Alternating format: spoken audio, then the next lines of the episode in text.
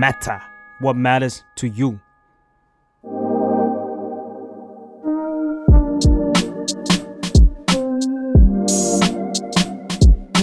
Work hard work เรื่องใจในที่ทำงาน สวัสดีค่ะ กลับมาพบกับรายการ Work hard work เรื่องใจในที่ทำงานอีกแล้วนะคะ ก็สำหรับ EP นี้ก็ยังอยู่กับใบเตย The Matter แล้วก็ สวัสดีครับ ไปนะครับ People Team จากอูก้าครับ แล้วก็วันนี้เรามีแขกรับเชิญพิเศษอีกคนหนึ่งนะคะ ก็คือครูเคทเนี่ยเออให้ครูเคทแนะนำตัวเองนิดนึงค่ะ ค่ะครูเคทนะคะ ดรเนตรปรียามุสิกไชยชุมไชโยนะคะ ก็ตอนนี้เป็นนักจิตวิทยาอยู่ในอูก้านะคะ หรือที่เรียกว่า provider ก็ได้ค่ะอืมคืองานของครูเคทช่วงนี้คือทำอะไรเป็นพิเศษอะคะเออส่วนใหญ่ก็จะมีเอ่อทำ in-house training ให้กับองค์กรต่างๆอะไรเงี้ยค่ะ แล้วก็เอ่อเป็นผู้บรรยาย แล้วก็ทำเป็นนักจิตวิทยาให้อูก้าด้วยค่ะ อืม ก็เหมาะเหมาะกับเอ่อ topic วันนี้เลย เพราะว่าเราจะคุยกันในเรื่องที่แบบว่าค่อนข้างใกล้ชิดกับตัวพนักงานมากๆอย่างพี่ใช่ปายเองก็ก็น่าจะได้เห็นเรื่องนี้จากพนักงานเยอะ แล้วก็ครูเคทเองก็น่าจะได้รับคำปรึกษาเรื่องนี้เยอะมากๆเลยค่ะก็จะเป็นบทความบนออนไลน์ที่แชร์กันบ่อยๆนั่นก็คือโรค imposter syndrome หรือว่าโรคแบบว่าคิดว่าตัวเองดีไม่พอในที่ทำงานนะคะ ก็เลยอะอยากให้ลองแชร์ว่า ทุกคนเนี่ยเคยเจอประสบการณ์เรื่องนี้ยังไงบ้างทั้งต่อตัวเองแล้วก็ต่อเพื่อนร่วมงาน โอเค ตัวพี่เองเนี่ยก็เคยเจอนะเพราะว่าเรื่องที่รู้สึกว่าตัวเองเนี่ยไม่มี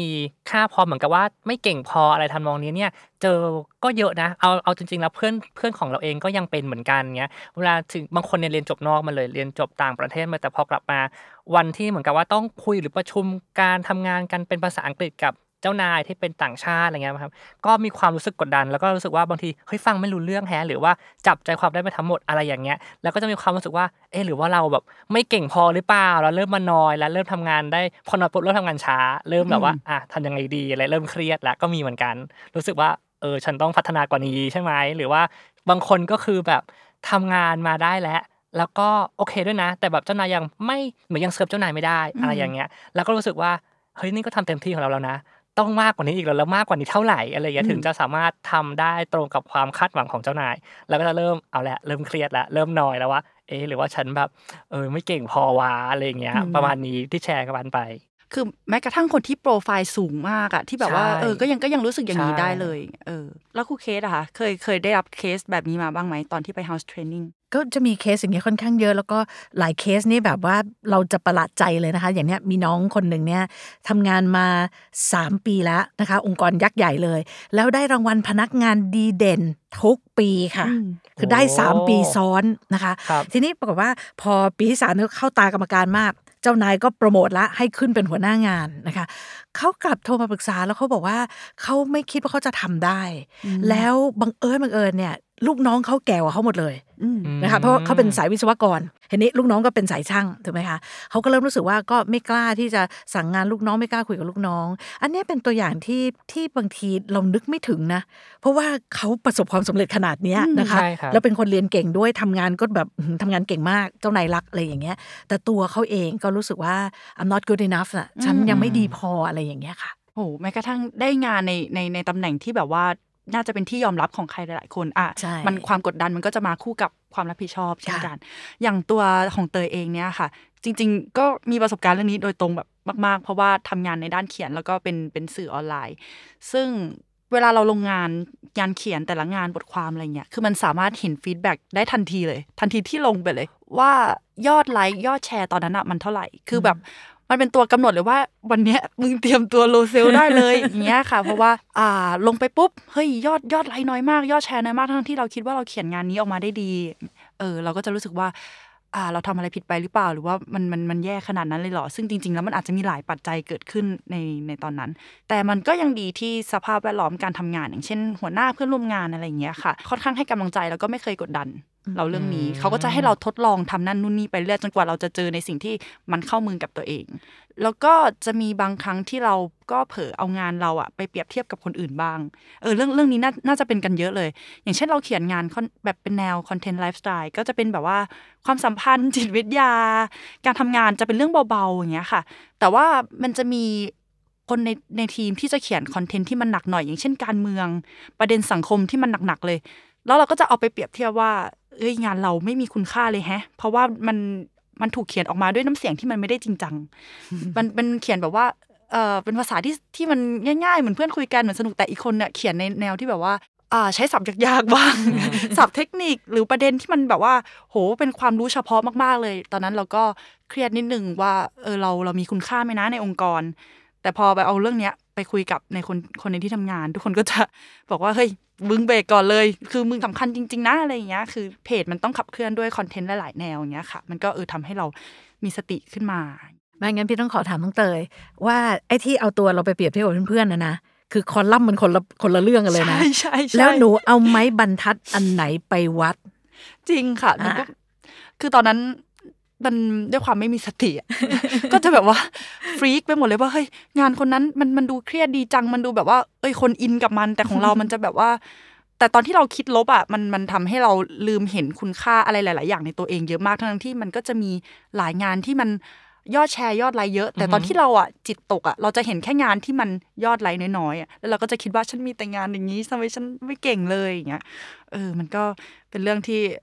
กด self-esteem เราลงเยอะมาก แล้วก็ทำให้เรานอยไปทั้งอาทิตย์เลยอืมอันนี้แอบถามได้ไหมครับเออครูเคทครับ คืออยากรู้ว่าอาการ imposter แบบเนี้ยครับมันเกิดขึ้นเฉพาะคนที่แบบ เป็นคนที่เก่งมาก่อนแล้วเท่านั้นหรือเปล่าคะหรือว่ามันก็เกิดได้กับทุกๆ คนอะไรเงี้ยครับครูเคทโอ้ย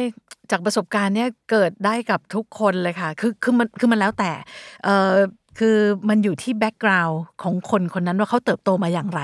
นะคะครับเออ ไม่ไม่ไม่ไม่ไม่จำเป็นว่าแบบอะมีพี่มีน้องเยอะๆแล้วจะเป็นนะไม่เกี่ยวเลยนะ แต่ว่ามันอยู่ที่ว่าบ้านนั้นเนี่ยเขาชอบเปรียบเทียบกันหรือเปล่าอืมนะคะเอออย่างเช่น สมมติอ่ามีพี่น้องสามคนนะคะสมมติห่างกันคนละสองปีสองปี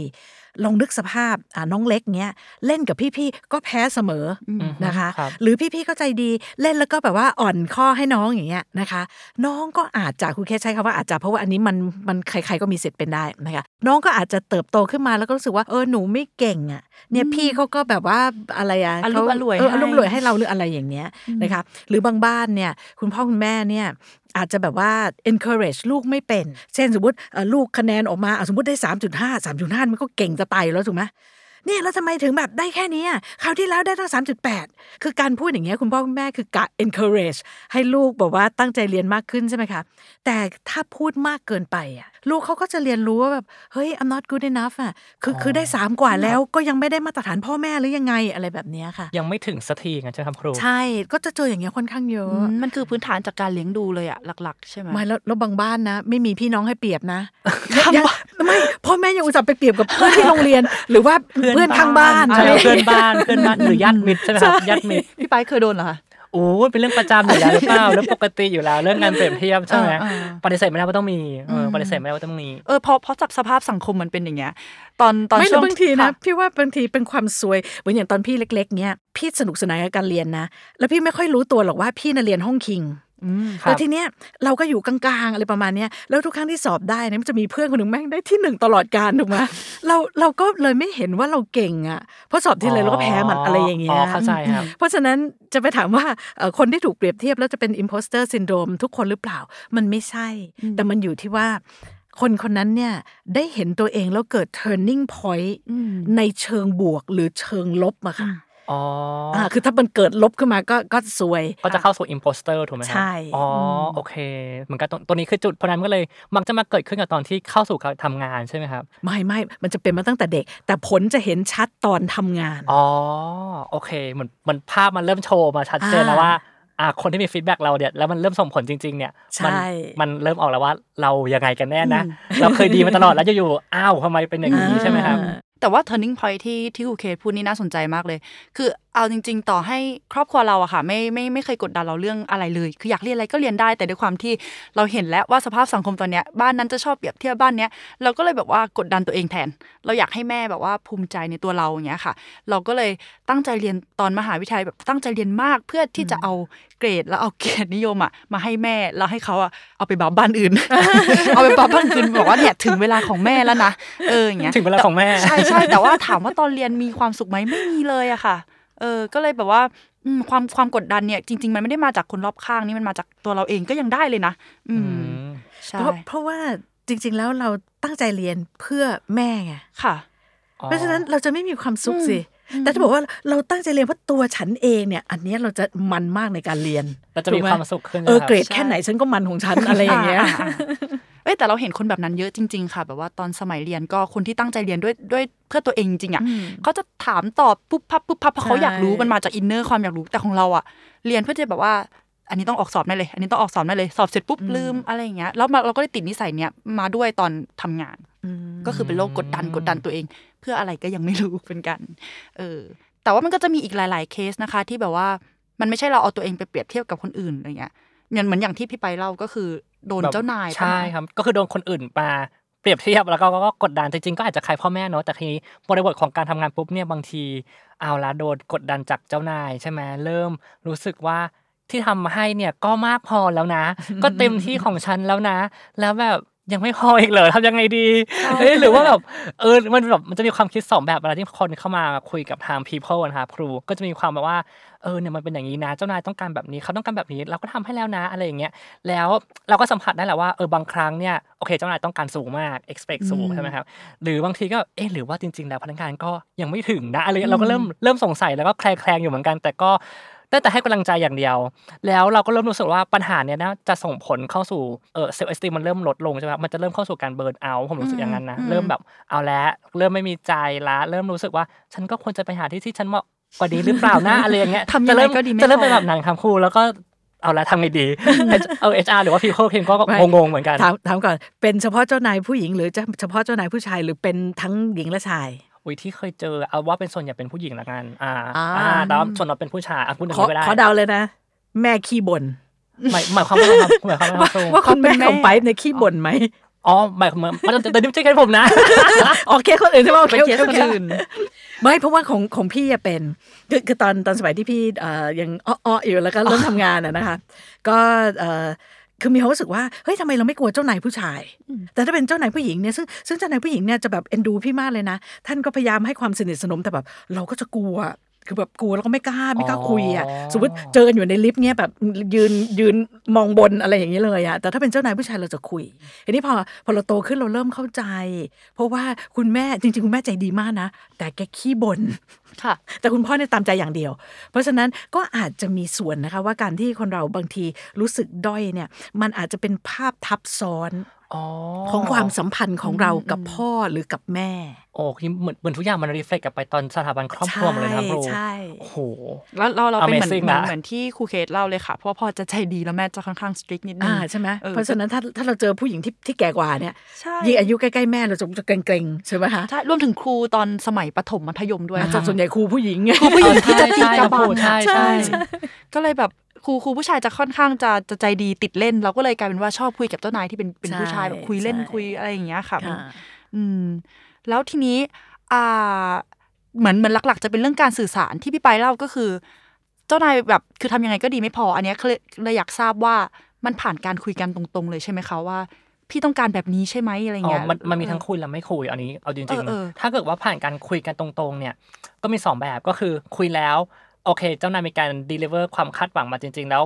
ถ้าเกิดเขารับฟังเขาก็จะมีการอ๋อโอเค เริ่มเข้าใจว่า capacity ของลูกน้องเนี่ยทำได้เท่านี้นะณตอนนี้ละกันนะเอออนาคตอาจจะสามารถ push ไปได้อีกแต่ณตอนเนี้ยเขาได้เท่านี้นะ แล้วมา set goal กันใหม่ อันนั้นเป็นเรื่องที่ดีนั่นหมายความว่าจูนกันจูนกันได้เออแต่บางคนอะก็จะไม่จูนจูนกันไม่ติด ก็จะแบบว่า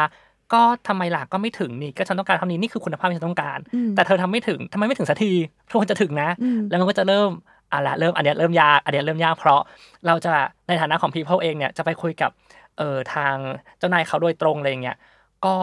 ก็พูดยากเพราะเรารู้ว่างานที่ดีมันคือยังไงคือเขาต้องการงานที่ดี ซึ่งทุกคนต้องการงานที่ดีใช่ไหมครับมันก็เออว่าจะไปให้เขาลด expect ลงมาบางครั้งก็แบบก็มันไม่ถึงความต้องการของบริษัท แล้วจะลดลงมาหรอเออ ก็ทำให้พนักงานทำให้ได้สิแต่พนักงานก็ทำไม่ได้ เอายังไงดีนะอ่าเอายังไงดีนะเริ่มเออเริ่มเป็นปัญหาแล้วเริ่มเป็นคอน FLICT กันละก็จะแก้ไม่ตกสักทีอะไรเงี้ยก็ได้แต่ปลอบปลอบปลอบไปกันไป เราว่าการการไม่คุยกันนี่มันแย่มากเลยนะคือเราใช่ใช่เราอันนั้นมีคือแย่เพื่อนสุดล่าสุดเลยค่ะ เรามีเพื่อนสองคนที่เรียนสายถาปัดเลยอะเป็นซึ่งเป็นงานที่ นอนนอนดึกมาก แล้วก็ทำงานหนักแล้วก็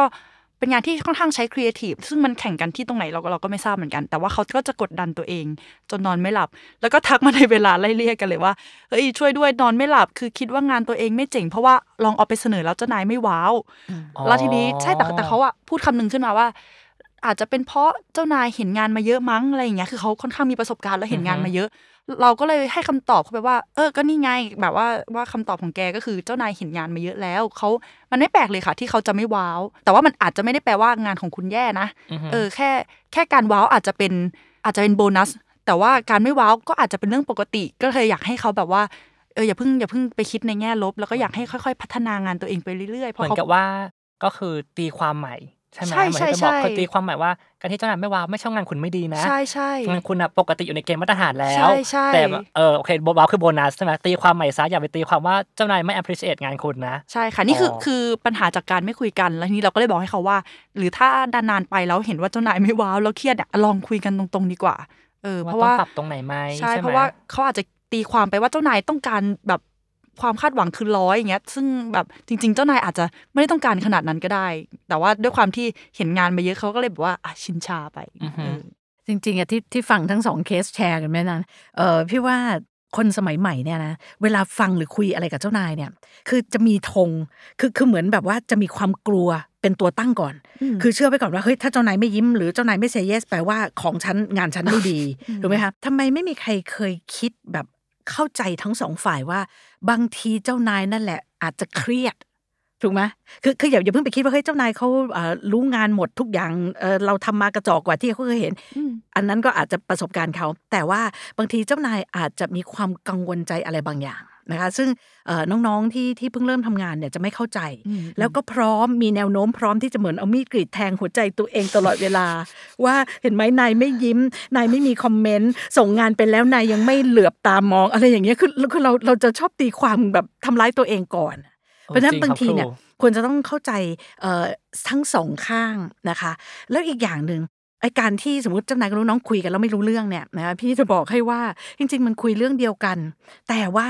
ถ้าต่างคนต่างคุยด้วยความกังวล นะคะ คือพอเรามีความกังวลเนี่ยอ่าคอร์ติซอลมาละหลังท่วมหัวกระบาลนะคะ เพราะฉะนั้นเราจะอยู่ในสภาวะเออเครียดกล้ามเนื้อจะตึงถูกไหมคะ มันจะเป็นสภาวะแบบเครียดแบบตึงชั่วคราว ดังนั้น ทักษะการฟังจะดรอปทั้งเจ้านายและลูกน้องค่ะอ่าอ๋ออ่าเพราะฉะนั้นจริง ๆ อาจจะไม่ได้มีปัญหาอะไรเลยเพียงแต่ว่า ไอ้นายก็เฮ้ยแล้วงานเอออย่างนี้มันต้องแก้ป่ะเฮ้ยมันไม่เสร็จเดี๋ยวกูซวยอะไรเงี้ยนะเจ้านายก็เครียดแบบนาย ส่วนลูกน้องก็เครียดแบบน้องอุ้ยหนูทำผิดแล้วค่ะนายต้องไม่ชอบหนูแน่อะไรอย่างเงี้ยเหมือนมีกำแพงตั้งไว้ใช่ไหมเลยคือแบบจริง ๆ แบบว่าคือถ้าพยายามเข้าใจซึ่งกันและกันนะพี่ว่าการทำงานเนี่ยมันเป็นเรื่องที่สนุกนะ พี่อะเป็นคนชอบทำงานเป็นทีมเอ้ยแต่ผมฟังโคเคแล้วผมได้ไอเดียอย่างหนึ่งเลยคือ คิดเลยว่าถ้าเกิดเจอปัญหาอะไรอย่างนี้กันในองค์กรอีกในฐานะของ people เนี่ยเฮ้ยเราอาจจะต้องชงกลับไปใหม่ว่า เออลองคิดในมุมของเจ้านายแชร์จากมุมของเจ้านายให้เขาฟังด้วยเหมือนกันเนาะว่าเฮ้ยอย่าเพิ่งคิดมากเขาอาจจะมีเรื่องอะไรบางอย่างของเขาเขาก็แบกภาระของเขาเหมือนกันมันก็อาจจะมีเออประเด็นบางประเด็นที่เราไม่เข้าใจหรือเปล่าเรามิสไปแล้วแบบว่าเอออย่าเพิ่งตีความเขาผิดไป อาจจะทำให้อะไรที่มันแบบกำลังจะปะทุเนี่ยมันอ่าค่อยๆคลายลงได้เหมือนกัน เป็นเรื่องของเอมพัตตีของทั้งสองฝ่ายเลยอะเออพนักงานใช่พี่อะประสบการณ์ตรง คือตอนเป็นลูกน้องพี่ก็กลัวนายถูกไหมทีนี้พอพี่มาเป็นเจ้านายเนี่ย พี่ก็เริ่มสายตายาวค่ะพี่ก็จะมีอาการมองลอดแว่นคนนี้น้องๆน้องๆมันหันมามองปั๊บเนี่ยโอ้โหมันคงไม่เห็นนางฟ้านะมันคงเห็นเห็นแบบโหมดป้ากำลังแบบเครียดอะไรอย่างเงี้ยจริงๆแล้วแบบข้างในไม่มีอะไรข้างในพยายามทำความเข้าใจสิ่งที่น้องนำเสนอค่ะถูกไหมคะ แต่น้องเองเนี่ยพอเห็นหน้าโหมดป้าปั๊บเนี่ยน้องก็ตกใจละ แล้วบอกเฮ้ยโหเดี๋ยวพี่ก็ต้องแบบบวยวายแน่อะไรอย่างเงี้ยเห็นไหมบางทีนะการสื่อสารเนี่ยมันมันไม่เข้าใจกันเพราะว่าต่างคนต่างมองมุมเดียว แล้วก็ทำให้คิดไปเองใช่ใช่เออแล้วก็ครับเก็บไปกดดันตัวเองใช่เออเก็บไปคิดต่อ ซึ่งก็คือต่อไปไกลเลยอะไรทำนองนั้นแล้วแล้วถ้าอย่างในกรณีที่เราเจอคำพูดเปรียบเทียบมาตรงๆเลยค่ะ แบบว่า ผมว่างานคุณมันมันมันยังไม่ถึงเลยอะผมว่ามันยังไม่เท่ากับคนนั้นอะ เออ มันคุณทำมากกว่านี้ได้ไหมเออมันเป็นคำที่บั่นทอนมากเลยนะครูเคสมีมีแบบว่าวิธีแนะนำยังไงคะเนี่ยคือจริง ๆ แล้ววิธีการเนี่ยนะคะคือคือถ้าเราไป pay attention กับเอ่อการถูกประเมินการถูกเปรียบเทียบหรือความผิดพลาดเนี่ยนะคะ คือจิตเราเนี่ยมันปิดแล้ว คือคือฉันคิดอะไรไม่ออกแล้วเออแล้วนะคะ แล้วก็จะไม่ฟังอะไรแล้วนะคะ ทุกครั้งที่ถือว่าครูเคสเอ่ออาจจะเอ่อนำเสนออะไรซึ่งมันไม่โดนธงของเจ้านายหรืออะไรเงี้ยหรือบางทีเจ้านายก็บอกเฮ้ยอันนี้ไม่ใช่หรอกเคสพี่ว่ามันควรจะเป็นอย่างนั้นอย่างนี้นะคะครูเคสเนี่ยจะสวิตช์โหมดนะคะ จากโหมดตกใจว่าเฮ้ยเราผิดหรืออะไรเงี้ยนะคะคือคือจะไปอยู่ที่ความคิดเจ้านายทันทีเลย แล้วเกือบจะร้อยเปอร์เซ็นจะรู้สึกว้าว อืมครับ เฮ้ย โอ้โห นายคิดได้ไงว่ามุมเนี้ยเราลืมมองนะคะ อ๋อ เพราะฉะนั้นเราเปลี่ยนคำตำหนิเนี่ยให้กลายเป็นว้าวโมเมนต์อะคือแบบว้าว แล้วเชื่อไหมเราเรียนรู้อีกแบบหลายร้อยเท่าเลย แล้วจะทำให้เราทำงานเก่งมากค่ะ ชอบคำว่าไม่โดนธงมาก ๆ เลย อืมมันมันคือมันคือทุกคนมีธงในใจของตัวเอง ใช่แต่ละอย่างใช่ แค่เราไม่ได้แย่เราแค่ไม่โดนธงนั้น ถูกต้องเออใช่ ถูกต้องใช่ไหมแล้วแล้วก็ถ้าเข้าใจเจ้านายเนี่ย เราเราจะเรียนรู้อะไรจากท่านได้เยอะ ค่ะ อืม ธงก็เหมือนกับเป็น expect ของใช่เจ้านายใช่ expectation ใช่ของเจ้านายใช่ไหมครับใช่ครูเออใช่ผมผมผมนึกออกเลยเออ มันต้องแบบ เปิดใจอะเปิดว่าเอออย่าเพิ่งไปมองอย่าเพิ่งปิด แล้วแบบลองดูดีๆแล้วอ่าควรจะเห็นแล้วว่ามันดีขึ้นจริงนะอะไรยังไง ก็มันเหมือนอย่างอาจจะเป็นี้นเราโลกใหม่เราอยู่ข้างล่างอะเราก็แหงนมองใช่ไหมนายเขาอยู่ข้างบนเขามองลงอะเพราะฉะนั้นเรามองอ็อบเจกต์เดียวกันมันเห็นคนละมุมไงอืมครับใช่ป่ะเพราะฉะนั้นเราก็ต้องพยายามจินตนาการว่าเออถ้าฉันอยู่ข้างบนฉันจะเห็นเหมือนนายไหมอย่างเงี้ยครูเคนต้องถามต่อครับว่าอันนี่ถามต่อได้ได้แอบถามแอบถามก็คือแล้วถ้าสมมติว่าโดนอย่างเงี้ยบ่อยๆอะโอเคบางทีมันก็อาจจะรู้สึกเหมือนกับว่า เอ๊ะ ทำไมเราคิดไม่ได้เท่านายสักทีวะอะไรอย่างเงี้ยเออเอาจะกลับมาสู่เรื่องเดิมอีกแล้วว่าว่าเฮ้ยฉันก็โดนหลายรอบเหลือเกินแล้ว ฉันก็ไม่คิดได้เท่าเขาสักทีเมื่อไหร่จะโดนธงเจ้านายอะใช่เมื่อไหร่จะโดนทงเจ้านายแล้วแล้วฉันจะยังเหมาะอยู่ไหมนะแล้วจะเริ่มอีกแล้วเซลล์เต็มเริ่มตกอีกแล้วแพนิคแพนิคแล้วอันนี้ คืออย่างนี้ค่ะคนคนที่อ่านใจคนอื่นไม่ค่อยออกเนี่ยเออมักจะเป็นคนที่ แหมจะใช้คำว่าหมกมุ่นแต่คุณพี่นึกภาษาไทยไม่ออก คือจะเป็นคนที่จะอยู่กับตัวเองมากเกินไปค่ะคืออยู่ด้วยความกังวลนะอืมโอเค ยังโอเค ยังถูกก็เปล่าถูกก็เปล่านะคะเพราะฉะนั้นพอเราอยู่กับตัวเองมากเกินไปเนี่ย ทักษะการสังเกตผู้อื่นเนี่ยมันจะน้อยอืมอืมนะคะ แต่คนที่เขาแบบว่าละลาอะไรเงี้ยนะคะเขาจะสังเกตคนได้เก่งกว่าอือฮึเพราะฉะนั้นคนที่แบบว่าเอ่อชอบรู้สึกว่าตัวเองไม่เก่งหรือว่าเป็น imposter syndrome เนี่ย ให้สังเกตนะคะว่าคุณหมกมุ่นอยู่กับตัวเองข้อบกพร่องของตัวเองรอยขีดข่วนของตัวเองมากเกินไปหรือเปล่าอืมอืมเมื่อกี้พอพูดเรื่อง imposter syndrome กับความกังวลอะก็เลยอยากช่วยอยากให้ครูเคสช่วยขยายความอีกว่า ความกังวลนั้นอะคือมันมันร้ายแรงแค่ไหน คืออย่างอย่างเช่นของเราอะตอนที่เราเห็น feedback งานไม่โอเคอะเราจมจมเป็น week แล้วก็ ไม่มีกระจิตกระใจจะทำงาน มันก็เลยแบบเป็นเป็นเป็น burnout เหมือนที่พี่ไปพูดได้จริง ๆ มันแบบว่าการจะขุด self-esteem ตัวเองขึ้นมาทำงานอีกครั้งหนึ่งอะคือมันยากมาก คือเราจำไม่ได้เหมือนกันว่า self-esteem เรากลับมาได้ยังไง มันอาจจะต้องรอรองานอีกชิ้นหนึ่งที่มันมียอดไลค์เยอะหรือเปล่าอะไรเงี้ยค่ะ ก็เลยอยากอยากให้ครูเคสลองลองพูดถึงเอฟเฟกของของโรคเนี่ยอีกแบบชัดคือจริงๆนะ ถ้าสมมติว่าเราลองมองตัวเองในแง่ลบมากเกินไปเนี่ยนะคะครับช่วงแรกๆเราต้อง burnout แน่นอนละอืมครับถัดไปก็จะเริ่มเกิดอาการถอดใจ นะคะอืมทีนี้คนเราถอดใจเนี่ยก็มีสองกลุ่มนะ กลุ่มหนึ่งถอดใจแล้วถอดไปเลย ฉันเหี่ยวไปแล้วฉันไม่ทำแล้วนะคะ ส่วนอีกกลุ่มหนึ่งเนี่ยถอดใจในลักษณะที่มี defense mechanism ๆอ่า จะมีเหตุผลเหตุผลเหตุผล แล้วก็ตั้งวงนินทาเจ้านายถูกป่ะอ่าโอ้อ้าวเพื่ออะไรเกิดขึ้นเฮ้ยอยู่กูมีเป็นประจำกูมีเพื่อนกูมีกำแพงแล้วว่าเจ้านายนะไม่ดีเจ้านายอย่างงี้นะคะเพราะฉะนั้นเอ่อมันไม่ดีทั้งสองทางครับนะคะทีนี้ถามว่าแล้วเราจะแบบกระตุ้น s อ s t e a m เนี่ยขึ้นมาได้อย่างไร คือถ้าจะเอาแบบว่าขุดรากถอนโคนหายเลยเนี่ยอื้อหืออย่างเงี้ยต้องต้องทำ counseling หลายรอบอะอ๋อโอเคผมนะคะเข้าใจก็แต่ทีนี้ถ้าเอาเอาแบบว่าสั้นๆนะคะแบบแบบทำได้เองนะคะ ก็คือว่าให้หัดสังเกต ผู้อื่น หรือเวลาถูกตำหนิเนี่ยนะคะเอ่อให้ concentrate อยู่ที่เนื้องาน อย่า concentrate อยู่ที่ตัวฉันอืมคือคือมันต่างกันนะอย่างสมมติเจ้านายบอก เฮ้ยเนี่ยทำไมทำออกมาอย่างงี้งู้งี้งี้นะคะโอเคเอ่อ imposter syndrome เขาจะบอกเลยว่าเขาทำผิดอืม นะคะ แต่คนที่สุขภาพจิตดีเนี่ยสมมตินายเฮ้ยทำไมทำมางี้เงี้ยไหนขอดูซิ step แรกฉันทำอย่างนี้ไปละ step ที่สองแบบเนี้ยอ๋อ step ที่สามนี่มันเกิดปัญหา เห็นไหมคะว่าคือเราเอาจิตของเราเนี่ยไปหมกมุ่นเรื่องของตัวงาน คือคืออย่าหมกมุ่นกับการลงโทษตัวเองอ่าใช่ใช่อันเนี้ยก็จะช่วยยก self-esteem ขึ้นได้ค่ะอืมเหมือนกับว่าอย่าไปโฟกัสความผิดที่ตัวเองตลอดเวลาใช่ใช่ไหมครับใช่ก็ลองไปที่งานว่ามันจะยังไงได้บ้างไหมเออแล้วพอดูไปดูมาเดี๋ยวจะแก้เดี๋ยวเราจะเจอไขตรงไหนได้ไหมพอเราเจอจุดอ่อนอ๋อเราก็แก้เลย ถูกไหมโอเคแต่ชอบที่บอกเรื่องเรื่อง defense mechanism อืมแต่ว่าตอนที่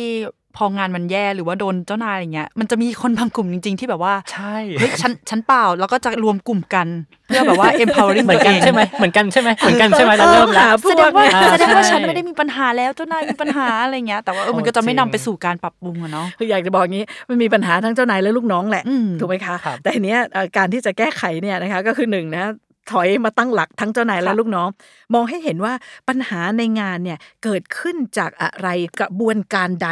นะคะ อย่าโทษกัน อย่าโทษว่าเฮ้ยเป็นเจ้านายสั่งงานไม่ชัดเจนเฮ้ยลูกน้องแม่งทำงานนอกสั่งอะไรเงี้ยไม่ใช่ให้ให้อยู่ที่ตัวงาน เพราะไหนๆมันก็ผิดไปแล้วถูกไหมอืมครับผลงานมันออกมาแล้วนะคะ เพราะฉะนั้นให้ช่วยกันมองว่าเฮ้ยจุดไหนจะแก้ตรงไหนได้ค่ะคือถ้าทำอย่างนี้ยปั๊บเนี่ยบรรยากาศในออฟฟิศเนี่ยมันจะดีอืมพูดถึงเรื่องตัวงานเราคิดว่าเรื่องเนี้ยพี่ไปน่าจะช่วยได้ เพราะว่าบางทีคนเราอะโลเซลเอ่อ จากการที่เราได้หยิบจับงานที่มันไม่ใช่งานเราไม่ใช่ตัวเราจริง ๆอะแล้วมันทำให้เรารู้สึกว่าฉันไม่เก่ง ฉันไม่ฉันทำไม่ได้ ทั้งๆที่งานนั้นอะมันไม่ได้เกิดมาเพื่อเรา อ๋อเหมือนกับว่าเอาคนไม่ถูกกับงานใช่ไหมใช่ใช่ใช่เออเจริงเป็นไปได้เป็นไปได้ เคยเคยเจอเพื่อนคนหนึงเหมือนกันที่อ่าอาจจะพูดถึงตอนเรียนละกันมันก็คล้ายๆกันนะเนาะเหมือนกับว่าตอนนั้นเรียนกับคล้ายๆคุกเคล็ดตอนแรกครับที่ว่าอยู่กับคนเก่งๆใช่ไหมแล้ว เหมือนกับไปทำงานกลุ่มที่ part ไม่ถนัดอย่างเช่นเขาถนัดศิลป์แต่เขาไปเรียนวิทย์คณิตอะไรอย่างนั้นนะฮะแล้วก็แบบตัวเองอะเก่งภาษาไง แล้วมันก็ไม่ shine สักที แต่พอมีวันหนึ่งที่ได้ไปเป็นเหมือนกับเออไปเป็น speaker ให้กับขึ้นมาเลยว่าเขาเก่งเลยอะไรเงี้ยใช่มันก็บอกว่าเออ มันก็เป็นอย่างนั้นจริง ๆ ซึ่งคนที่อยู่ในองค์กรอะไรเงี้ย บางคนน่ะ ก็ต้องยอมรับว่า ถ้าเกิดว่าทำไปมากๆแล้ว มันยังถูกระทมอยู่ มันไม่ได้สักทีมันผิดนู่นผิดนี่เยอะๆก็อาจจะต้องมาคิดด้วยไหมครับครูว่าแบบเอ๊ะหรือว่ามันมีอย่างอื่นไหมที่เราพอทำได้ดีกว่านี้จริง ๆ อะไรอย่างเงี้ยแต่อันนั้นคืออาจจะเป็นเคสที่ว่าพิจารณาแล้วจริง ๆ ว่ามันไม่ใช่ชันเนาะอืมต้องรอหาทางแก้ไขกันก่อนเนาะมันอยู่ที่ว่าคุณไปพิจารณาที่จุดไหนนะที่ที่ไปยกตัวอย่างมาเนี่ยนะ นั่นแหละมันเป็น turning point ของคนคนนั้นอืมครับเห็นไหมพอเขาเกิด turning point นะคะทีนี้อย่างที่พี่บอกแล้วว่า turning point พอมันเกิดแล้วเนี่ยแหมมันมันดับสองคมนะ บางคนเนี่ยเกิดเหตุการณ์นี้ปั๊บแล้วมันตีทางลบเลยนะ บางคนเกิดเหตุการณ์นี้แล้วตีทางบวกนะคะเอ่ออย่างเนี้ยตอนที่พี่เด็ก ๆเนี่ยพี่เป็นคนขี้อายมาก พี่ไม่เคยนึกเลยว่าวันนี้พี่จะเป็นนักพูดอ่านนะคะแต่ทีนี้มันมีอยู่ อยู่ตอนนั้นเด็กมากเลยอายุประมาณสิบสามเนี่ย อาจารย์ก็จัดงานยิ่งใหญ่อลังการ เปิดหอประชุมจุฬามีงานแสดงอะไรเยอะแยะนะคะเเพื่อนพี่ก็ได้รับคัดเลือกเล่นละครร้องเพลงอะไรก็มีหน้าที่หมด มีพี่คนเดียว เพราะว่ามันไม่มีอะไรเด่นนะคะ ก็ก็ไม่ได้ทำอะไร ก็มีหน้าที่ไปนั่งเชียร์เพื่อนดูเพื่อนอะไรเงี้ยนะคะทีนี้ปรากฏว่าวันที่กำลังซ้อมใหญ่เนี่ย อาจารย์นึกขึ้นมาได้ว่าแบบเฮ้ย ลืมลืมหาพิธีกร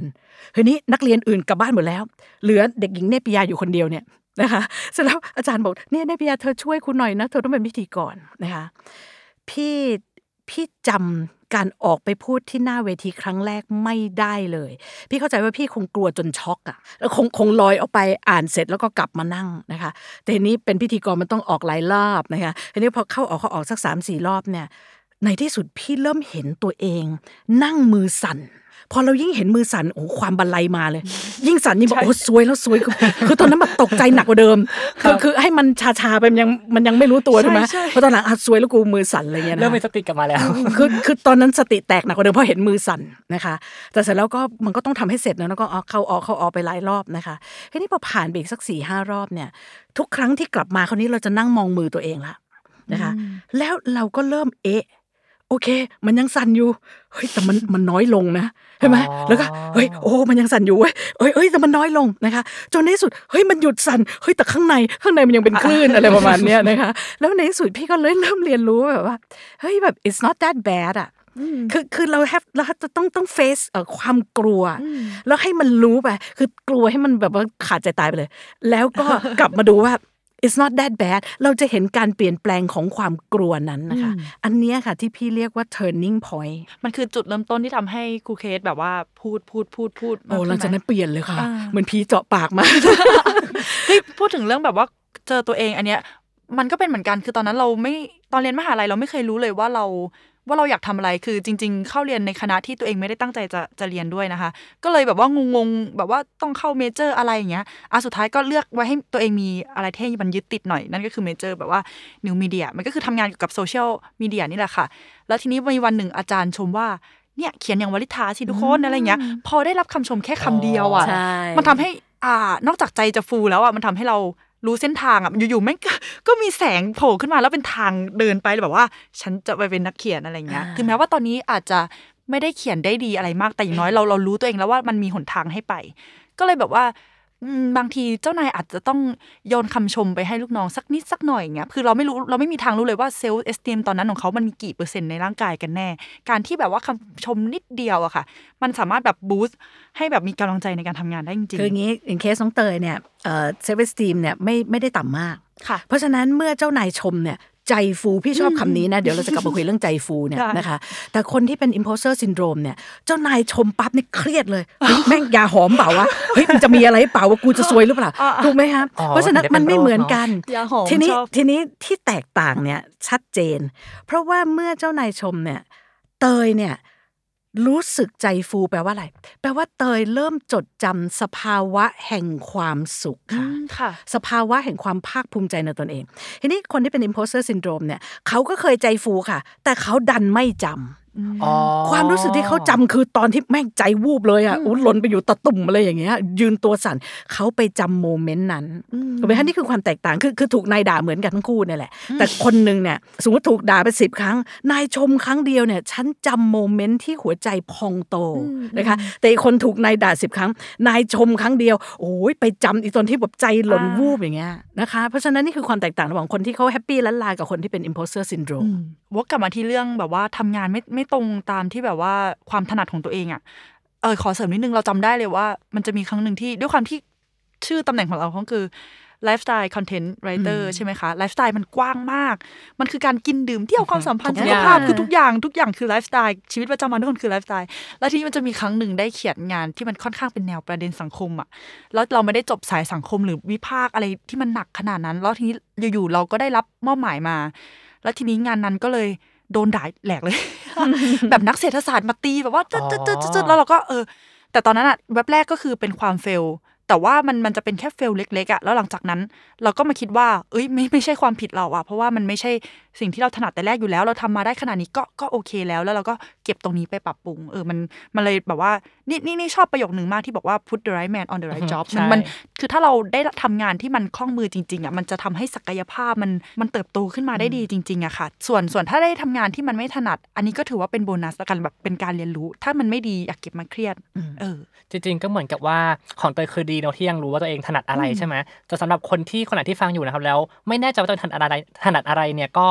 ลองเปิดโอกาสดูนะเปิดโอกาสให้ลองทำสิ่งใหม่ๆดูเผื่อว่าเราจะเจอใช่ไหมเพราะรู้อย่างเหมือนใช่เหมือนที่ครูบอกใช่ได้ลองเป็นพิธีกรแล้วก็เริ่มอ่าฉันถนัดทางด้านฟูดอะไรเงี้ยครับก็ลองก็ลองเปิดโอกาสดูก็ได้นะลองเป็นหาอะไรใหม่ ๆ มาทำดู เผื่อว่าจะอาจจะไม่ใช่สิ่งที่คุณคิดก็ได้ใช่ไหมอืมอืมอาจจะเป็นงานด้านอื่นไปเลยที่คุณทำได้แล้วมีความสุขและถนัดกับมันจริงใช่หรือแม้แต่บางคนผูกคุณค่าของตัวเองไว้กับงานงานหนึ่งเกินไป งานที่ไม่รู้ด้วยด้วยซ้ำว่าเป็นงานที่ใช่สำหรับเราหรือเปล่าอ่าแล้วพอทำมันไม่ดี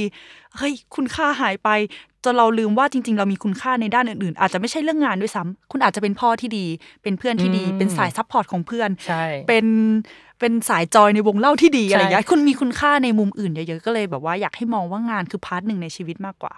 self-esteem ของด้านอื่นๆในชีวิตอีกของเราอีกทีหนึ่งใช่อืมจริงพี่พี่จะสอนเอ่อลูกศิษย์ที่กลัวการพูดภาษาอังกฤษอยู่ตลอดเวลานะ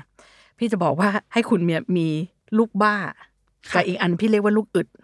นะครับจริงๆแล้วมันคือ passion ค่ะกับ perseverance ค่ะนะคะคือ ถึงแม้ว่าทำไม่เป็นนะคะ แต่ช่วยช่วยบ้าบ้ากับไอ้เรื่องเนี้ยสักพักหนึ่งได้ไหมนะคะคือพยายามเอาอ่านเจออะไรอ่านเจอคนก็ถามสัมภาษณ์สัมภาษณ์ใครมานะคะ เพื่อเพื่อให้อินนะคะ คนเราพออินแล้วเนี่ยไฟมันจะติดนะคะ แต่ทีนี้พอลงมือทำไปสักพักหนึ่งมันจะล้มเหลว ล้มเหลวเสร็จคนส่วนใหญ่ก็ถอดใจก่อนเลยนะคะอ่าเพราะฉะนั้นได้ละเพราะฉะนั้นลูกลูกอึดเนี่ยสำคัญ คือยังไงฉันจะต้องทำต่อก่อนอืมทำต่อไปก่อนทำต่อไปเรื่อยๆนะคะ แล้วในที่สุดเนี่ยถ้าคุณไปถึงจุดจุดหนึ่งเนี่ย มันมันมันจะเริ่มอินแล้วหยุดไม่ได้นะคะสภาวะนี้เขาเรียกสภาวะ flow แล้วคือมันหยุดไม่ได้ติดลมปั๊บติดลม หลังจากนั้นเนี่ยคุณจะเปลี่ยนเลยค่ะ คุณจะกลายเป็นคนที่มีความเชื่อมั่นในตนเอง ในทุก ๆ เรื่องนะไม่ใช่แค่เรื่องภาษาอังกฤษหรืออะไรอย่างเงี้ยแล้วแล้วมีทางทำให้มันเกิดลูกอึดเยอะๆไหมครับครูเออใช่ลูกบ้านี่อาจจะมาลูกบ้านมอาจจะพอไหวเแต่ลูกอึดเนี่ยอ่าโอ้ยากเหมือนกันหลายคนหลายคนเริ่มไม่รอด ลูกอึดเนี่ยคืออย่างงี้ล้มเนี่ยล้มได้นะครับ แต่วันรุ่งขึ้นต้องเดินต่อ อืม อย่างนี้อ่านอ่านอ่านอย่างตอนอะครูเคสเรียนด็อกเตอร์สองใบนะมึงมันต้องมีภาวะล้มบ้างนะมันเครียดนะนะอะสมมุติโอ้วันนี้ไม่ไหวละเครียดเครียดนอนอืมนะคะ แต่รุ่งขึ้นก็เหมือนไม่มีอะไรแล้วก็อ่านหนังสือต่ออืมอืมอย่างเงี้ยค่ะ คือถ้าทำอย่างเงี้ย เรารู้ว่าเราเดินไปวันละนิดวันละนิดวันละนิดก็ยังดี คือคือ แต่คนที่เป็น imposter syndrome เนี่ยจะมีอีกหนึ่งนิสัย ก็คือนิสัยผัดวันประกันพรุ่งอ๋อคือด้วยความกลัวไงเขาก็จะดองเอาไว้ก่อนดองเอาไว้เพราะว่ากลัวเดี๋ยวส่งงานไปแล้วเดี๋ยวนายด่าหรืออะไรเงี้ยนะหรือมีคนมาตัดสินอะไรเงี้ยส่งมานาทีสุดท้ายให้นายไม่มีโอกาสตรวจทานอะไรอย่างเงี้ยโอ้ยก็อันนี้เจอบ่อยเหมือนกันใช่ไหมเราจะมาคู่กันใช่อันนี้เจอบ่อยเหมือนกันครับครู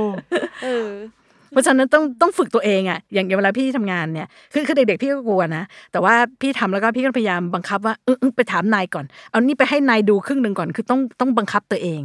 แต่อ๋อในที่สุดเนี่ยเราเราจะเริ่มรู้สึกว่า it's not that bad คำเนี้ยขอให้ท่องไว้ค่ะ It's not คือ that bad กลัวเจ้านายรู้ว่ากลัว เอาไปส่งถูกด่ารู้ว่าถูกด่า แต่เสร็จแล้วเฮ้ย it's not that bad แล้วคำเอ่อวิพากษ์วิจารณ์หรือการสอนของเจ้านายเนี่ยให้มองว่าเฮ้ยมันว้าวอะว้าวโมเมนต์มันเป็นการเรียนรู้ใหม่ของเราคือถ้าทำอย่างนี้ได้เนี่ยน้องๆที่ขาดความเชื่อมั่นเนี่ย เชื่อมาพลิกเลยแล้วจะกลายเป็นพนักงานที่แบบดีมากอะอุ้ยประเด็นนี้คือแบบ เข้าใจและรู้สึกว่าเห็นด้วยมาก ๆ เลย เพราะว่าเคยเห็นเคสบางเคสที่เหมือนกับว่าได้เอางานไปให้นายเริ่มดูบ่อย ๆ ขึ้นอะไรเงี้ยครับแล้วมันคือการสื่อสารมันการเพิ่มการสื่อสารใช่ใช่ไหมครู แล้วเหมือนกับว่าอ่ากลายเป็นว่างานน่ะแทนที่จะไปปุ๊บปุ้มเดียวใช่ไหมบุ้มเดียวแล้วแบบว่าต้องส่งแล้วแล้วมันต้องแก้อย่างเงี้ยมันยิ่งมันมันต้องแก้ใหญ่ใช่ไหมครับแต่คราวนี้คือมันก็แก้เล็กๆน้อยๆไปแล้วกลายเป็นว่างานเสร็จเร็วขึ้น เพราะว่าเอาคือมันจบได้ง่ายขึ้นอะไรอย่างเงี้ย กลายเป็นว่างานคุณก็ดีแล้ว service คุณก็สูงขึ้นได้รับคำชม แต่บางทีเราเราก็เคยกลัวที่แบบว่า เอาไปให้เขาตรวจก่อนเงี้ยค่ะ จะต้องโดนแก้พอมันแก้ซ้ำๆซ้ำๆเซลล์ทีมลดมันจะแบบว่าโอ้ทำไมมันแก้เยอะจังวะเนี่ยมันดับนี้แล้วนะดับนี้แล้วอะไรเงี้ยเออกลับมาที่ลูกอึดเหมือนเดิม ใช่ใช่ใช่เออ ก็เลยแบบว่าอืมลูกอึดสำคัญจริงคือคือการถูกแก้งานหลาย ๆ ครั้งเนี่ยอย่างอย่างตอนที่พี่ทำวิทยานิพนธ์เนี่ยพออาจารย์ที่ปรึกษาแก้ปั๊บเนี่ย คือพี่นะใจเด็ดมากนะ เพราะพี่รู้ว่าถ้ามาค่อยๆ แก้ ค่อย ๆ ลื้อเนี่ยปวดกระบาลมากอืมนะคะครับพี่กดปุ่ม delete เลย คือพี่ไม่กลัว เพราะอะไรเพราะองค์ความรู้อยู่ในหัวพี่ๆค่ะพี่แค่ต้องเขียนใหม่แล้วเร็วกว่า อ๋อ คือคือไม่มีงานเดินเป็นโครงโครงๆใช่ไหมครับครูใช่คือคุณเลือกที่จะลบไปก่อนแล้วแล้ว ก็แสดงว่าโครงมันเสียอ๋อโครงมันเสียแล้วฉันจะไปแก้เกอร์อะไรไม่รู้กดปุ่ม delete ง่ายดี แล้วเขียนใหม่ คือพี่เขียนหนังสือเร็วเพราะว่า พี่พี่จะอ่านทุกอย่างจนองค์ความรู้แน่นหัวแล้วก็ลงมือเขียน เพราะฉะนั้นถ้าถ้าเขียนผิดทาง พี่ก็ delete เลย แล้วพี่ก็พยายามคุยกับอาจารย์ว่าอาจารย์ต้องการแบบไหนแล้วพี่ก็เขียนใหม่ แบบเนี้ยไวค่ะอืมครับนะแต่บางคนแบบว่าคือแบบอะอะอะเดี๋ยวแก้ก็ได้แต่พอเปิดเครื่องมา มันไม่รู้จะแก้เลยมันเกิดอาการถอดใจ มันก็เลยพอกหางหมูไปเรื่อยๆไงเอ้ยเพราะฉะเพราะฉะนั้น feedback อ่าของหัวหน้านี่สำคัญนะคะ บางที หัวหน้าให้ feedback มาอ่าบางคนอาจจะรู้สึกว่านี่แหละมันคือหนทางที่นำไปสู่งานชิ้นที่มัน perfect มันแบบว่าเนี่ยแก้ยิบย่อยยิบย่อยเนี่ยผลสุดท้ายมันจะออกมา perfect แน่เลย แต่มันจะมีบางบางคนที่ได้รับ feedback มาเป็น feedback ที่ไม่รู้นำไปสู่อะไรอะค่ะ มันจะมีแต่คำติ แล้วมันก็ทิ้งให้เราเหมือนอยู่กลางทะเลว่าอ่าฉันต้องแก้อันไหนวะเนี่ยอะไรเงี้ย ก็เลยแบบว่ามันก็น่าจะจับต้นชนปลายไม่ถูกแล้วก็ self esteem ต่ำลงได้เหมือนกัน เออแล้วก็จะมีเรื่องแบบว่าเวลานักเขียนอะวันนี้เข้าไปฟังใน Clubhouse ซึ่งเป็นแอปพลิเคชันใหม่โอเคเดี๋ยวไว้นั่งไว้นั่งคุยกันอย่างเงี้ยเหมือนเหมือนเราอัดพอดแคสต์เนี่ยค่ะเออมันเป็นห้องเกี่ยวกับว่าอ่าอยากเป็นนักเขียนเริ่มต้นยังไง หรืออยากเขียนหนังสือเริ่มต้นยังไงอย่างเงี้ยแหละค่ะ วิธีที่เขาแนะนำก็คือเขียนเสร็จปุ๊บอ่า ทิ้งไว้สักพัก แล้วก็ เอาไปให้คนอื่นอ่าน พอถึงจุดเนี้ยเราแบบว่าเบรกเลยเออกลัวไม่เอาอย่างเงี้ยอืมแบบไม่ไม่ให้คนอื่นอ่านได้ไหมอะมันจะต้องโดนโดนเต็มหนีอะไรมาแน่ๆเลยเราจะไม่กล้าเขียนต่อ เออออ๋อใช่ใช่เพราะฉะนั้นจริงๆแล้วเอาไปให้คนอื่นอ่านได้แหละ แต่แค่ feedback นั้นมันจะมีประโยชน์ ในในในเชิงบวก หรือว่ามันเป็นตัวบั่นทอนเราอะไรอย่างเงี้ยมากกว่า ซึ่งมันก็ต้องเลือกคน feedback ดีๆเหมือนกัน ก็ก็ต้องกลับมาที่ว่าหัวหน้า feedback เป็นไหมใช่ไหมครับครูใช่ก็ต้องกลับมาใช่ที่เรื่องนั้นเหมือนกันนะว่าใช่ constructive feedback คุณมีหรือเปล่าใช่ใช่ถ้าเกิดว่ามีอันนั้นเกิดประโยชน์อาจจะนำมาสู่ self esteem ได้ด้วยเหมือนกันอืมอืมคือถ้าใครซวยเจอหัวหน้าไม่มีศิลปะในการชมนะ อ่าอื้อหือน้ำตาเช็ดหัวเข่าอันนั้นแล้วแล้วมีทางรับมือไหมครับครูถ้าเกิดเราแบบต้องไปเจอหัวหน้าที่ feedback ไม่ดีอย่างเงี้ยแล้วโอ้โห self esteem เราคือคือเราเรา break เราเลยเราต้อง ทะลุคือต้องอ่านใจหัวหน้าให้ได้ คือหัวหน้าที่ดุนะ แล้วเอะอะก็แบบด่าด่าด่าด่าด่าแล้วก็ว่าแล้วก็โทษลูกน้องเนี่ย ขอให้รู้เลยว่า ข้างในอะ ข้างในเขากลัวนะเขาวิตกกังวล เพราะเขาก็อาจจะมีนายเหนือหรือเขาอาจจะมีเรื่องยอดขายมีเรื่องเป็นเจ้าของธุรกิจมีอะไรเงี้ยเขามีความกังวลค่ะทีนี้พอเขากังวลมากๆ แล้วเขาไม่รู้จะจัดการกับอารมณ์นั้นอย่างไร เพราะเขายังไม่รู้ตัวว่าฉันกำลังกลัวนะ ถูกไหมอืมครับเพราะว่าเขาเขาจะมีเหตุผลว่าฉันไม่กลัวหรอกฉันเก่ง ฉันแก้ปัญหาได้ทั้งหมดถูกป่ะแต่พอลูกน้องทำงานผิดเนี่ยข้างในลึกๆกลัวค่ะทีนี้พอเอ่อเขากลัวเขาไม่รู้จะกระแทกใส่ใครก็เปี้ยงใส่เรา เพราะฉะนั้นเราก็จะต้องรู้ว่าเฮ้ยเขากระแทกมาเนี่ยให้เห็นหน้าหัวหน้าเป็นลูกโป่งอัดแก๊สซึ่งกำลังจะระเบิดแล้ว ให้รู้ว่าอ๋อเขากระแทกมาเขาไม่ได้กระแทกใส่เราหรอกเขาแค่พยายามที่จะแบบคลายให้ลมมันออกไปบ้างเท่านั้นเองอ๋ออย่าอย่าหยิบมาเป็นมีดแทงตัวเองเป็นการ ปรับ mindset ใช่ไหมครับก็ต้องใช่ปรับความคิดกันนิดนึงเนาะใช่เออตีความใหม่กลับมาเรื่องเหมือนเดิมคือตีความใหม่นี่เชื่อว่าทั้งหัวหน้าแล้วก็ลูกน้องกำลังฟัง EP นี้อะใช่รู้สึกว่าหลังจากนี้ไปเขาน่าจะจูนกันได้ได้ง่ายมากขึ้นเออเห็นด้วยได้เห็นด้วยเห็นครับใจกันมากขึ้นอย่างเงี้ยค่ะแล้วมีอันหนึงที่ฝากหัวหน้าก็คือว่าหัวหน้าที่เก่งๆเนี่ยนะคะ คือเขาจะเติบโตมาด้วยฝีมือการทำงาน จนเกิดความมั่นใจ แต่อยากจะฝากหัวหน้านิดนึงว่า ไอ้สไตล์การทำงานของคุณเนี่ยมันก็ work สำหรับคุณอืมนะคะ น้องๆเนี่ยอาจจะมีสไตล์การทำงานอีกแบบหนึ่งซึ่งมันไม่เหมือนกันอือฮึนะคะ ครับคือบางทีเราไปดูแค่ที่ผลลัพธ์ไหมนะคะ คือถ้าผลลัพธ์เราชัดเจนน้องเขาทำมาได้ผลลัพธ์อย่างนั้น ไอ้ดีเทลเนี่ยอย่าอย่าไปอะไรกับเขามากนะคะอืมคือคืออย่างเงี้ยช่วงนี้มันจะมีช่องว่างระหว่าง Gen X กับ Gen ใช่ Y ในที่ใช่ทำงานเยอะใช่นะคะใช่เอ่อ Gen X เขาจะ perfectionist เขาต้องเป๊ะเป๊ะเป๊ะเป๊ะทำทุกอย่างต้องเป็นขั้นเป็นตอนถูกไหมคะ Gen Y ฉันจะทำก็ทำฉันจะอยู่ที่บ้านทำก็ได้อะไรอย่างเงี้ยนะคะ flexible สุดๆเพราะฉะนั้นหัวหน้าเนี่ยต้องคือต้องเอางี้ ไปดูกันที่ผลงานผลงานให้ออกมาตรงกันก็แล้วกัน ขั้นตอนให้โอกาสน้องเขาเรียนรู้บ้างก็ได้อ่าใช่ใช่มันมันมันจะเรียนรู้หลังจากการล้มเหลวจริงๆนะแบบว่าเออลองลองปล่อยให้เด็กมัน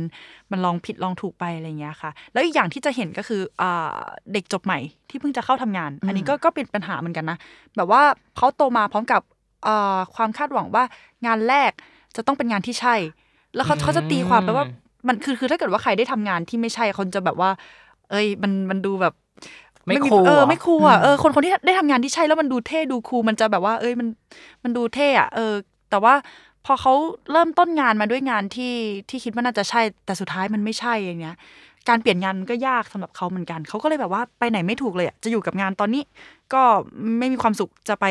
จะไปงานอื่นก็ไม่รู้จะไปไหน ไม่รู้ ศักยภาพตัวเองด้วย เพราะว่าโดน feedback จากงานณณณปัจจุบันนะคะเออแล้วแบบเนี้ยวิธีเนี้ยแบบว่ามันมันน่าจะแก้ไขที่หัวหน้าไม่ได้แล้วจริงๆอะแต่เราต้องเดินอันต่อเนี้ยต้องแก้ไขที่ตัวตัวเราค่ะนะคะ แต่จริง ๆ ปัญหาของน้องๆคนรุ่นใหม่เนี่ยนะคะ คือน้องจะรู้จักตัวเองเป็นจากเปลือกอืมเปลือกครับของตัวเองเท่านั้นเองนะคะพี่เพิ่งมีเคสล่าสุดเนี่ยนะคะเอ่อน้องจบมาทางครุศาสตร์แต่เขาไม่ได้อยากเป็นครูนะคะเขาเขาเขาอยากจะทำงานด้านสาย marketing นี่แหละ แต่เขาก็รู้สึกแบบว่าเนี่ยเอ่อเขาจบมาเนี่ยมันไม่ตรงกับสายเพราะฉะนั้นเมื่อไปทำงานเขาจะสู้เพื่อนไม่ได้ แต่พอถามว่าไอ้งานที่เขาทำณวันนี้คืออะไรคือไม่ได้ทำครูนะก็ก็คือมาทำงานสาย marketing เนี่ยปรากฏว่าเจ้านายให้ความไว้วางใจ แต่เขาเองก็ยังรู้สึกว่าสู้เพื่อนไม่ได้อยู่ดี เพราะไม่ได้จบ marketing อืมนะคะอืมทีนี้ครูก็เลยต้องบอกว่าเฮ้ยเดี๋ยวก่อนนะ คือจบคารุศาสตร์ไม่จำเป็นจะต้องเป็นครูก็ได้ แต่คุณน่ะถูกหล่อหลอม ให้เป็นอย่างไรนะคะอ่ามั่วไปก่อนก็ได้จบครุศาสตร์เนี่ย